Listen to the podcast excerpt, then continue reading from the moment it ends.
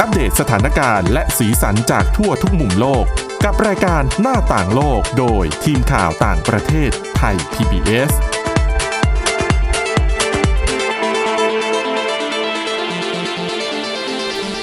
สวัสดีครับ ต้อนรับคุณผู้ฟังสู่รายการหน้าต่างโลกกับทีมข่าวต่างประเทศไทย PBS นะครับ วันนี้มากลับมาพบกับพวกเรา 4 คน จริงๆ เป็นคุณปรีนจิรวัตร จิรวัตรมาสุขและผมก้าวพงศธรสุขพงศ์นะครับแล้วก็มีน้องนักศึกษาฝึกงานอีก 2 คนก็คือน้องฝนกับน้องเกลนะครับครับผมสวัสดีครับจริงๆวันนี้มีหลายประเด็นนำมาฝากกันนะครับ ไม่ว่าจะเป็นเรื่องการขุดพบซากไดโนเสาร์อืมที่แคนาดานะครับ รวมไปถึง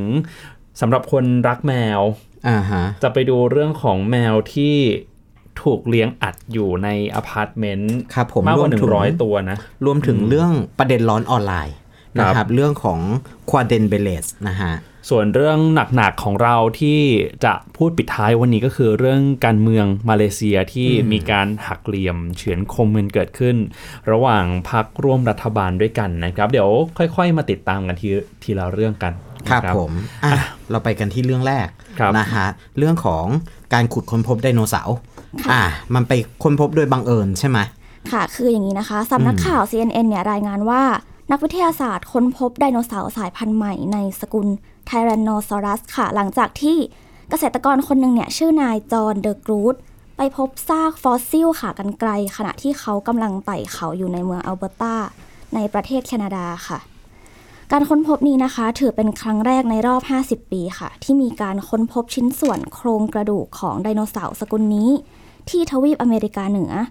โดยการศึกษานะคะยังพบว่าเป็นสายพันธุ์ใหม่ในสกุลไทแรนโนซอรัสค่ะ แล้วก็เป็นสายพันธุ์ที่ถือว่าเก่าแก่ที่สุดด้วยนะคะ แล้วเขาก็ได้ตั้งชื่อทางวิทยาศาสตร์ให้ค่ะว่าทานาทอเทซิติสเดอกรูทอรัมค่ะ มาจากชื่อเทพเจ้าแห่งความตาย ตามความเชื่อของชาวกรีกอะนะคะ ก็คือเทพทานาทอสอืมเอามาผสมทอสใช่ค่ะธนาทอสถ้าเกิดเป็นในหนัง Thanos Marvel ก็คือ Thanos ตัวร้ายนี่คือธานอสเออค่ะนะครับอืมเอามาผสมกับคำว่าเทซิติสที่แปลว่าผู้เก็บเกี่ยวค่ะครับผมแล้วก็ท้ายที่สุดเป็นชื่อของเกษตรกรคนที่ไปเจอซากฟอสซิลเนี่ยนะคะ ก็คือเดอ กรูตค่ะ การศึกษาบอกว่าทานาทอทานาทอเทซิติสเดอกรูทอรัมเนี่ยจะมีขนาดโตเต็มที่ยาวที่ประมาณ 9 เมตร หนักกว่า 2 ตันนะคะ แล้วก็มันน่าจะมีชีวิตอยู่ในช่วงเกือบเกือบๆ80 ล้านปีก่อนค่ะอืมมีความใกล้เคียงทางสายเลือดกับไทแรนโนซอรัสเร็กซ์หรือว่าที่เราเรียกเรียกกันว่าทีเร็กซ์เนี่ยค่ะ แต่ว่าทีเร็กซ์จะตัวใหญ่กว่าก็คือ โตเต็มที่ยาวประมาณ 12 เมตร โดยนักวิทยาศาสตร์คิดว่าเจ้าทานาทอเทซิติสเดอกรูทอรัมเนี่ยนะคะครับเป็นสายพันธุ์ที่อยู่ในอเมริกาเหนือก่อนการปรากฏตัวของทีเร็กซ์ค่ะ นอกจากนี้นะคะ การค้นพบนี้ยังทำให้นักบรรพชีวินวิทยาหรือว่า คนที่ศึกษารูปร่าง ลักษณะความเป็นอยู่ แล้วก็ประวัติวิวัฒนาการของสิ่งมีชีวิตเนี่ยได้รู้แน่ชัดเลยค่ะว่าอเมริกาเหนือ เคยมีไดโนเสาร์หลายสายพันธุ์ในสกุลไทแรนโนซอรัส เมื่อ 70-80 ล้านปีก่อน แล้วก็ทางดรฟรังซัวเทเรียนนะคะ ผู้อำนวยการพิพิธภัณฑ์ที่จะใช้จัดแสดงฟอสซิลเนี่ยบอกว่าการค้นพบนี้สำคัญมากค่ะ เพราะว่ามันจะช่วยเติมช่องโหว่ ด้านวิวัฒนาการที่ขาดหายไปของไดโนเสาร์สกุลไทแรนโนซอรัสค่ะ มันก็คอยเติมกันมาเรื่อยๆเนอะเพราะว่ามันมีการค้นพบอยู่เรื่อยๆใช่อืมค่ะ อันนี้ก็คือเรื่องที่น้องเกลหยิบมาฝากกันครับอะต่อไปเราจะไปดูเรื่องน้องกันบ้าง ไม่ใช่น้องแมวไม่ไม่ใช่น้องฝนนะ แต่น้องฝนนะเป็นคนเล่า แต่เอาเรื่องน้องมาเล่าครับนะฮะ อ่า เป็นเรื่องยังไงครับน้องฝน เอ่อเป็นเรื่องของน้องแมวที่ครับอัดผมกันอยู่ในอพาร์ตเมนต์แห่งหนึ่งนะคะอืมเรื่องนี้เกิดขึ้นที่อพาร์ตเมนต์ในกรุงมอสโกประเทศรัสเซียค่ะ คือเรื่องมันมีอยู่ว่ามีกลิ่นไม่พึงประสงค์อะโชยออกมาจากห้องห้องหนึ่งที่ไม่มีคนอยู่อะค่ะ เพื่อนบ้านห้องข้างๆเขาก็เลยสงสัยว่า เอ๊ะนี่มันกลิ่นอะไร แล้วก็ ลองไปด้อมๆมองๆดูที่หน้าห้องค่ะ แล้วก็ได้ยินเสียงเป็นเสียงของน้องแมวที่ดังออกมาจากห้องอะค่ะอืมเขาก็เลยโทร โทรไปหาอาสาสมัครให้มาช่วยดูหน่อยว่า เออ มีอะไรอยู่ในห้อง พออาสาสมัครมาถึงใช่ไหมคะ เปิดออกประตูออกมาก็เจอแมวอยู่จำนวนหนึ่ง ให้พี่ๆทายว่ามีจำนวนเท่าไหร่ยี่สิบตัวอะหนูว่าสามยี่สิบเยอะยัง เยอะแล้วนะ ในห้องห้องหนึ่งเนี่ย ห้องหนึ่งเราอยากรู้พื้นที่ว่ามันพื้นที่เท่าไหร่เอออ๋อคือเขาก็ไม่ได้บอกว่าเป็นพื้นที่เท่าไหร่แต่ว่าอืมเปิดประตูออกมาเนี่ย มีแมวถึง140ตัวอัดกันอยู่ในห้องค่ะร้อยสี่สิบร้ตัอยวสี่สิบตัว ใช่แต่เป็นน้องแมวที่มีสภาพหิวโหยอะนะคะค่ะคือที่แมวมันเยอะขนาดนี้เนี่ยมันเริ่มมาจากที่เจ้าของห้องเนี่ยเขาไม่ได้ทำหมันแมว แล้วทีนี้แมวก็ไปผสมพันธุ์กับแมวตัวเมียทั่วไปมันก็อยู่ คือมันอยู่อยู่ในในห้องนั้นอะค่ะ ก็คือแพร่พันธุ์เรื่อยๆในใช่ห้องแล้วก็คือก็ผสมพันธุ์กัน แล้วก็ท้องแล้วก็คลอดลูกออกมา อยู่ในห้องร้อยสี่สิบตัวคำถามคือแล้วแล้วมันกินอะไร คือเจ้าของทิ้งไปนานหรือยัง คือเจ้าของเนี่ยเขาเอ่อออกไปทำงานแล้วก็เขาติดเหล้าติดแฟน แล้วทีนี้เขาก็ไม่มีเงินที่จะรับผิดชอบแมวได้อะค่ะ แล้วทีนี้เขาก็เลยทั้งเขาแล้วก็แฟนก็ทิ้งน้องเอาไว้อยู่ในห้อง โดยที่เขาก็ไม่ได้กลับมาดู แล้วก็ไม่ได้คิดจะกลับมาแก้ปัญหาแบบเนี้ยค่ะ อืมใช่ ทางนักเคลื่อนไหวสิทธิสัตว์ก็บอกว่าทีมอาสาสมัครเข้าไปช่วยน้องแมวแล้วค่ะ แล้วก็ในอพาร์ตเมนต์เนี่ยเหลือแมวอีกประมาณ 80 ตัว จัดการหาที่อยู่ให้น้องแมวบางส่วนแล้ว แล้วก็โชคดีที่น้องแมวส่วนใหญ่เนี่ยก็ไม่ได้เป็นอะไรมาก ก็คือสุขภาพแข็งแรง ใช่ แต่ว่าครับก็ยังมีส่วนหนึ่งที่ก็ยังน่าเป็นห่วงอยู่ค่ะค่ะ แล้วก็กลุ่มอาสาสมัครเขาก็กลายมาเป็นผู้รับผิดชอบน้องแมว 140 ตัวเนี้ยครับ แล้วก็มีการรวบรวมเงิน แล้วก็วางแผนพาน้องแมวออกจากอพาร์ตเมนต์แล้วก็หาที่อยู่ให้น้องแมวอย่างจริงจัง แล้วก็เปิดกองทุนช่วยเหลือสัตว์ผ่านทางโซเชียลมีเดียด้วยค่ะ หาเอ่อเจ้าของใหม่ให้กับน้อง แล้วก็รับบริจาคอาหาร แล้วก็รับความช่วยเหลือในรูปแบบอื่น ๆ ด้วย เรื่องมันเกิดขึ้นที่ประเทศไหนนะครับประเทศรัสเซียค่ะรัสเซียรัสเซียนี่มีกฎหมายคุ้มครองสัตว์ไหมนะไม่แน่ใจเหมือนกันนะ เอ้ยแต่ว่าถ้าเกิดว่ามีการเลี้ยงที่มันเยอะขนาดนี้ 140 ตัวในห้องเนี่ย ถ้าพูดถึงเรื่องกฎหมายไม่ไม่น่าจะมีครับนะเพราะอย่างบางประเทศเนี่ยเขาจะจำกัดเลยว่าเอ่อสามารถเลี้ยงได้กี่ตัว แล้วแต่ละตัวที่จะสามารถเลี้ยงได้คือการทำเรื่องเนี่ยยากมากรวมถึงภาษีต่างๆ เพราะว่าถ้าเกิดว่ามันมีเนี่ย140ตัวลองคิดเป็นภาษีเนี่ยไม่น่าจะธรรมดา คือต้องรับผิดชอบเยอะอะคนที่เป็นเจ้าของนะครับ แต่ข้อหนึ่งก็คือถ้าเกิดว่าเราคิดว่าเราจะเลี้ยงเขาแต่ว่า เราไม่มีความสามารถในการดูแลเรื่องของการขยายพันธุ์อะไรอย่างเงี้ย ที่มันจำนวนมันเพิ่มขึ้นอะ การทำหมันคือทางเลือกที่ใช่ค่ะที่ดีใช่ใช่นะมันไม่ใช่เป็นการจำกัดวงหรือจำกัดปริมาณ แต่ว่าเป็นการจำกัดความรับผิดชอบของเราใช่ด้วย คือรักน้องก็ต้องวางแผนกันยาวๆอืมนะ อืม อันนี้ก็เป็นเรื่องของน้องๆมา ทีนี้ผมหยิบเรื่องหนึ่งมาเล่าเป็นประเด็นร้อนเป็นกระแสไวรัลอยู่ ก็สักพักแล้วล่ะอ่ารู้จักควาเดนเบเลสไหมฮะอืมไม่เคยได้ยิน ไม่เคยได้ยินใช่ไหมค่ะควาเดนเบเลสเนี่ยคือชื่อของเด็กคนหนึ่ง ซึ่งเด็กคนนี้มีสภาวะแคระอืมเป็นคนแคระอืมและคลิปที่ออกมาเนี่ยไม่แน่ใจว่าได้เห็นกันหรือยังก็คือเป็นคลิปของเออคุณแม่ค่ะถ่ายรูปลูกชายขณะที่ร้องไห้อยู่ในรถอ๋ออ๋อแล้วก็ร้อง คือร้องด้วยความทรมานแหละ เพราะว่าลูกชายเนี่ยโดนบูลลี่มาจากที่โรงเรียน แล้วก็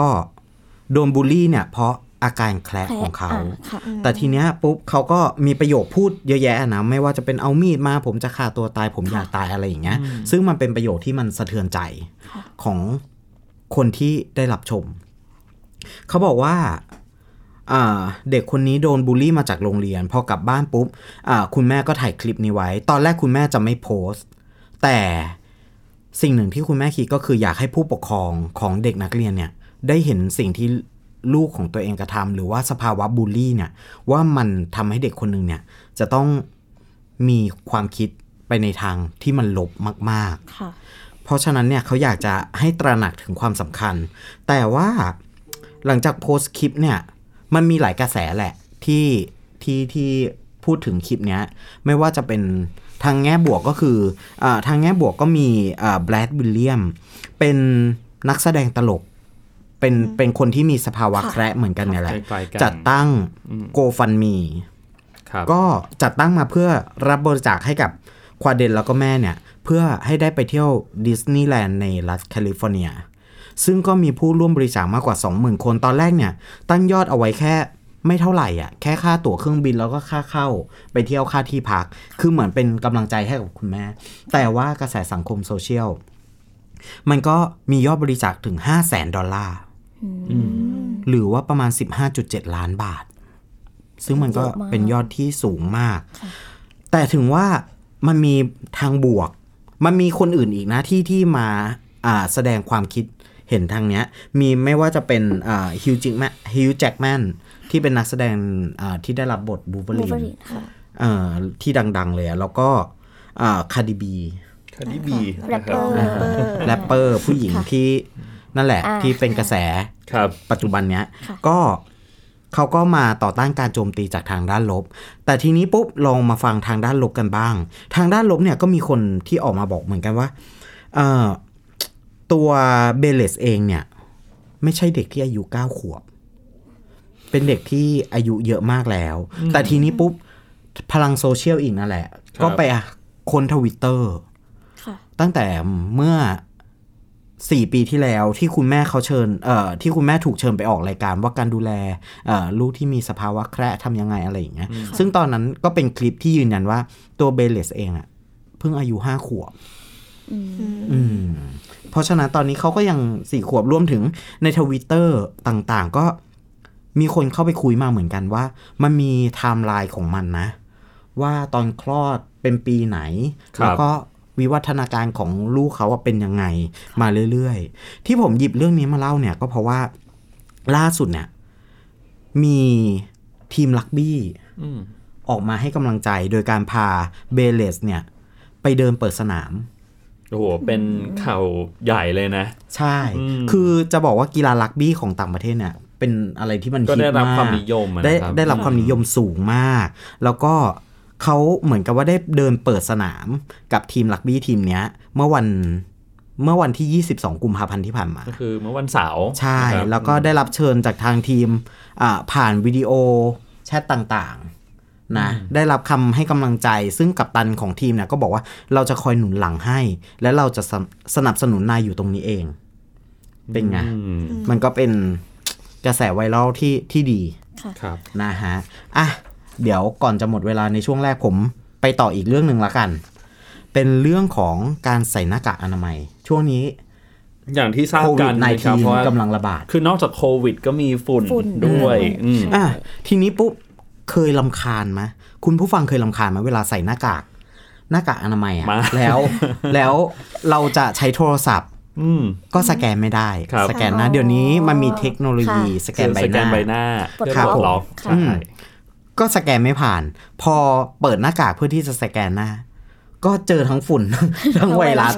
ใช่ไหมค่ะเออ ทีนี้ปุ๊บมันมีบริษัทหัวใส่หัวเออบริษัทหนึ่งอะเป็นสตาร์ทอัพนะฮะ มีแนวคิดจะจำหน่ายการขายหน้ากากอนามัยแบบที่สามารถสแกนหน้าได้อืมมันเป็นยังไง เออนี่น่าสนใจอืมวิธีแนวคิดของเขาก็คืออะทำเป็นหน้าของผู้ที่สวมใส่อะ อยู่บนสกรีนสกรีนอยู่บนได้หน้ากากอนามัย แต่ทีนี้ปุ๊บมันไม่ใช่เรื่องเล่นๆไงถ้าสีคนละอย่าง อืมมันก็ไม่ได้ค่ะถ้าโครงมันไม่ได้ มันก็สแกนไม่ได้อยู่ดี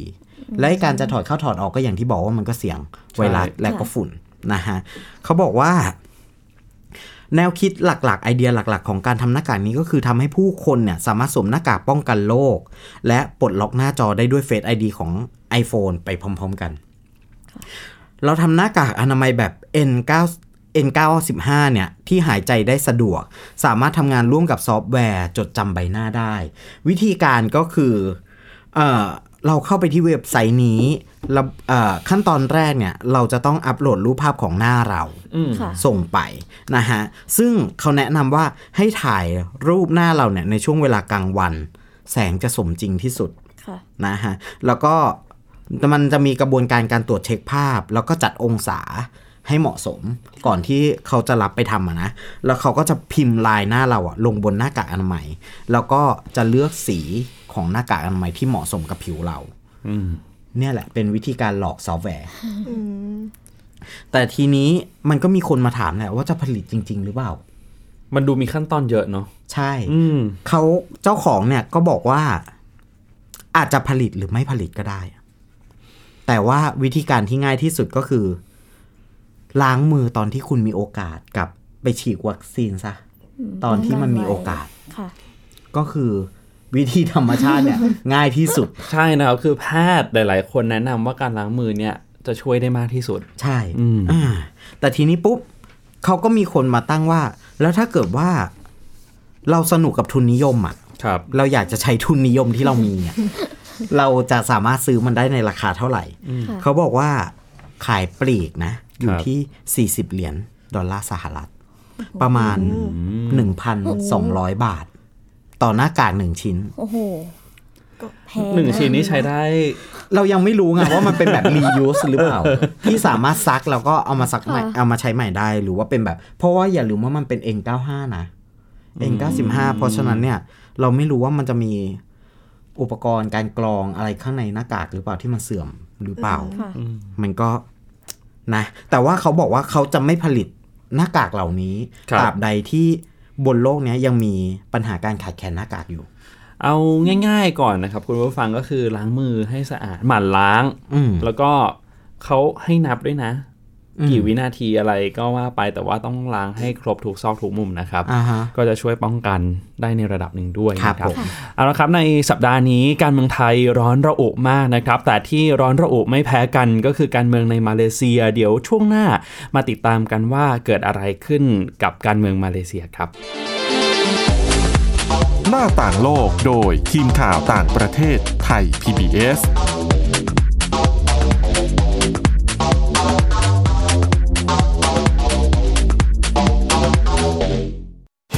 อยู่ที่ไหนก็ติดตามเราได้ทุกที่ ผ่านช่องทางออนไลน์ จากไทย PBS Digital Radio ทั้ง Facebook Twitter Instagram และ YouTube Search คำว่าไทย PBS Radio แล้วกดไลค์หรือ Subscribe แล้วค่อยแชร์ กับคอนเทนต์ดี ๆ ที่ไม่อยากให้คุณพลาดอ้อเรามีให้คุณฟังผ่านพอดแคสต์แล้วนะ ไทย PBS Application on Mobile ให้คุณเชื่อมโยงถึงเราในทุกที่ทุกเวลา ได้สัมผัสติดตามเราทั้งข่าว รายการ รับชมรายการโทรทัศน์ และฟังรายการวิทยุที่คุณชื่นชอบ สดแบบออนไลน์สตรีมมิ่งชมรายการย้อนหลัง ข้อมูลกิจกรรมไทย PBS ร่วมเป็นนักข่าวพลเมือง รายงานข่าวกับเรา และอีกหลากหลายฟังก์ชัน ให้คุณดาวน์โหลดได้ฟรีทุกระบบปฏิบัติการ ติดตามข้อมูลเพิ่มเติมได้ที่ www.thaipbs.or.th/digitalmedia อัปเดตสถานการณ์รอบโลก ประเทศจีนนี่เราทราบกันดีนะคะว่าเป็นประเทศที่จะมีปัญหาเรื่องความสมดุลของประชากร คนที่ได้รับความสนใจจากวิกฤตในครั้งเนี้ยก็คือนายกรัฐมนตรีนิวซีแลนด์เรื่องราวสีสันจากต่างแดน ก็มีช่อง YouTube เป็นของตัวเองใช้ชื่อว่าครัวคุณยาย โรงพยาบาลเพื่อดูแลช้างเหล่านี้ที่เมืองมัทุราค่ะที่รัฐอุตตรประเทศ จะมีภารกิจก็คือส่งนักบินอวกาศผู้หญิงล้วนอืมๆออกค่ะไปทำภารกิจ หน้าต่างโลก โดยทีมข่าวต่างประเทศไทย PBS ทุกวันจันทร์ถึงศุกร์ 12นาฬิกา ทางไทย PBS ดิจิทัล Radio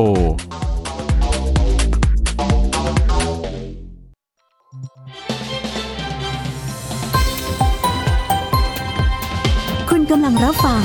ไทย PBS ดิจิทัล Radio วิทยุข่าวสารสาระ เพื่อสาธารณะและสังคม หน้าต่างโลกโดยทีมข่าวต่างประเทศไทย PBS กลับมาสู่ช่วงที่ 2 ของรายการหน้าต่างโลกนะครับ คุณกรีนกับน้องๆ เมื่อวานก็คือ เดี๋ยวสิ เมื่อวันที่ 24 กุมภาที่ครับผ่านผมมานะครับ มีเรื่องที่น่าจะช็อกการเมืองมาเลเซียมากทีเดียวก็คืออมนายกรัฐมนตรีมหาธีโมฮัมหมัดยื่นหนังสือขอลาออกจากตำแหน่งนะครับ และในช่วงเย็นวันเดียวกันเนี่ยยังดีเปิดตวนอากง หรือว่ากษัตริย์ของมาเลเซียก็รับ หนังสือลาออกจากตำแหน่ง แล้วก็แต่งตั้งให้นายกมหาธีเนี่ยดำรงตำแหน่ง รักษาการนายกรัฐมนตรีต่อไป จนกว่าจะมีการจัดตั้งคณะรัฐมนตรีชุดใหม่ขึ้นมา ซึ่งก็เลยเกิดคำถามหลาย ๆ อย่างตามมาว่ามันเกิดอะไรขึ้นกับการเมืองมาเลเซีย เพราะว่าเป็นการตัดสินใจลาออกในช่วงที่มีกระแสข่าวเกี่ยวกับการย้ายขั้วหันไปจับมือกับกลุ่มการเมืองเก่าก็คืออัมโน ซึ่งปัจจุบันเป็นพรรคฝ่ายค้านด้วยนะครับทำให้หลาย ๆ คนเนี่ยก็เกิดความสับสนกันไปต่างๆ นานาว่าสุดท้ายแล้ว อันวาอิบราฮิมที่เคยถูกวางตัวไว้ว่าจะเป็นทายาททางการเมืองของเออนายกรัฐมนตรีมหาธีเนี่ยยังจะได้ขึ้นมาดำรงตำแหน่งนายกรัฐมนตรีเหมือนเดิมหรือเปล่านะคครัรับบผมซึ่งก่อนหน้านี้คุณกรีนก็เคยไปสังเกตการณ์การเลือกตั้งมาเลเซียมาด้วยใช่เมื่อเดือนพฤษภาคมปี 2561 ปี 2018 นะครับ ก็คือคักมากช่วงคือนั้นคักมากเพราะว่าอืมคนตื่นตัวกันเยอะมากเกี่ยวกับการเลือกตั้งครั้งนี้อืมเพราะว่าอย่างตัวเมนหลักเลยเนี่ยก็คือมหาทีเนี่ยก็ออกมาเองครับมาลงเกมนี้เอง รวมถึงตัวตอนนั้นเนี่ยอันวาก็อยู่ในคุกใช่ไหมครับอยู่ในเรือนจำก็มีการพูดคุยกันเยอะอะแต่ว่าที่เราเห็นแน่ ๆเลยคือ คน ออกมาไม่ว่าจะเป็นสนามที่ที่เราไปเกาะติดการเลือกตั้งอยู่เนี่ย ที่มันเป็นจอเพื่อเกาะติดการนับคะแนนเนี่ยครับ คนเยอะมากและมีทุกทุกทุกวัยอืมไม่ว่าจะเป็นอ่าคนชราคนแก่รวมไปถึงเด็ก เด็กในที่นี้หมายถึงเด็กที่มีสิทธิ์เลือกตั้งนะครับ อืมก็จับกลุ่มนั่งคุยกันแบบสนุกสนานมาก แล้วก็มันเป็นบรรยากาศที่เราก็ไม่ไม่ได้เห็นมานานแล้วอะ ครับเออต้องเท้าความถึงความสัมพันธ์ระหว่างมหาธีกับอันวาอิบราฮิมก่อนนะครับ คือทั้งสองคนเนี่ยก็เคยอยู่ร่วมพักเดียวกันมาก็คืออัมโนเนี่ยแหละอัมโนเนี่ยบริหารมาเลเซียมาเป็นเวลา 60 ปีด้วยกันนะ เป็นรัฐบาลต่อๆกันมานะครับ จนมาเมื่อปี 1998 1999 มหาธีกับอันวาเกิดการขัดใจกันขึ้น นะครับจากเดิมที่อันวาก็เคยถูกวางตัวให้เป็นทายาททางการเมืองของมหาธีเหมือนกัน แต่พอมีเรื่องขัดใจกันก็แตกคอกันไปนะครับทำให้เกิดคดีความต่างๆขึ้นมามากมายทำให้อันวาอิบราฮิมต้องถูกตัดสินจำคุกด้วยครับนะครับจนกระทั่งปี 2016 ถึง 2017 ครับ มหาธีเนี่ยลาออกจากพรรคอัมโน ตอนนั้นมีกระแสข่าวใหญ่ข่าวหนึ่งก็คือการเรียกร้องให้นาจิบราซัก ซึ่งเป็นนายกรัฐมนตรีช่วงนั้นเนี่ยลาออกจากตำแหน่ง เพราะว่ามี กรณีที่ไปพัวพันกับการยกยักยอกเงินจากกองทุนพัฒนาเศรษฐกิจมาเลเซียระยะยาวหรือว่า 1MDB นะครับมหาธีก็เลยตั้งพรรคการเมืองขึ้นมาใหม่ ชื่อว่าพรรคเบอร์ซาตู ก็คือเป็นพรรครวมของภูมิบุตราที่สนับสนุนชาวมาเลโดยเฉพาะ แล้วก็หันไปจับมือกับอันวาอิบราฮิมอีกครั้งหนึ่งซึ่ง การจับมือกันในครั้งนี้เนี่ยรวมกันในชื่อของแนวร่วมพักฝ่ายค้านปากาตันฮาราปัน หรือว่าแนวร่วมแห่งความหวัง ซึ่งจริงๆ แนวร่วมนี้มี 4 พักด้วยกันนะครับนะครับก็คือเบอร์ซาตูของมหาที PKR ของอันวา DAP เป็นพักเชื้อสายจีนนะครับแล้วก็อามานาเนการา ซึ่งเป็นพักอิสลามสายกลาง4พักมารวมกันในชื่อของแนวร่วมแห่งความหวัง หรือว่าปากาตันฮาราปัน แล้วมหาทีก็สัญญาว่า จะขออภัยโทษให้อันวา ซึ่งขณะนั้นยังอยู่ในเรือนจำแล้วก็วางตัวให้อันวาเนี่ยเป็นผู้สืบทอดตำแหน่งนายกรัฐมนตรีด้วยหากว่าแนวร่วมนี้สามารถเอาชนะพรรคอัมโนและนาจิบราซักในการเลือกตั้งปี 2018 ได้สำเร็จนะครับ ต่อมาปี 2018 ที่คุณกรีนไปสังเกตการเลือกตั้งเนี่ย สุดท้าย มหาธีก็สร้างประวัติศาสตร์ด้วยการนำปากาตันฮาราปัน คว้าชัยชนะมาได้ ในการเลือกตั้งวันที่ 9 พฤษภาคมนะครับ แล้วอันวาก็ได้รับพระราชทานอภัยโทษออกมาจากเรือนจำครับ มหาธีให้คำมั่นว่าเขาจะนั่งเก้าอี้บริหารประเทศไปเนี่ยสองปีเท่านั้นอืมแล้วก็จะจัดการถ่ายโอนอำนาจให้อันวาขึ้นมาเป็นนายกรัฐมนตรีคนต่อไป ครับ แต่ในปีเดียวกันเนี่ยแหละครับ ช่วงเดือนมิถุนายน มหาธี เปรยเป็นครั้งแรกว่าแผนการถ่ายโอนอำนาจเนี่ยอาจจะมีการเปลี่ยนแปลงได้นะ อาจจะเร็วขึ้นหรือว่าช้าลงก็ได้อืมทีนี้การเมืองในมาเลเซียในขั้วของรัฐบาลเนี่ยมันก็ดูจะราบรื่น แต่สุดท้ายมันก็ตึงเครียดขึ้นมาอีกครั้งหนึ่ง เพราะว่าในแนวร่วมทั้ง 4พักก็มีบางฝ่ายเรียกร้องให้มหาธีเนี่ยจัดการ กำหนดช่วงเวลาในการถ่ายโอนอำนาจสักที เพราะว่าตอนนี้ใกล้จะครบ 2 ปีแล้วนะเรียกครับว่ากดดันให้หลุดใช่พให้หลุยายามจกดดันอำจแต่ว่า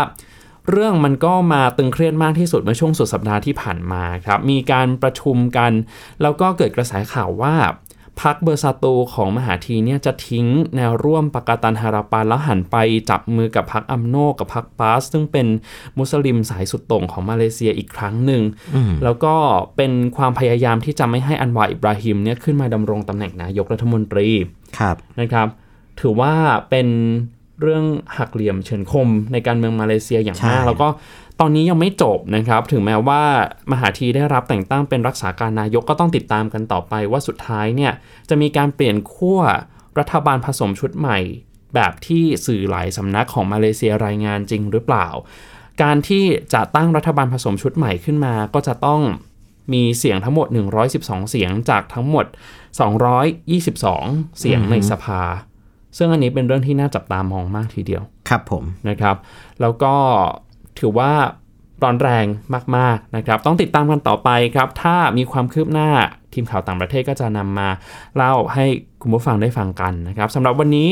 หมดเวลาแล้วครับ เราทั้ง 4 คนลากันไปก่อนนะครับ สวัสดีครับ สวัสดีครับ ติดตามรับฟังรายการย้อนหลังได้ที่เว็บไซต์และแอปพลิเคชันไทย PBS Radio ไทย PBS ดิจิทัล Radio วิทยุข่าวสารสาระ เพื่อสาธารณะและสังคม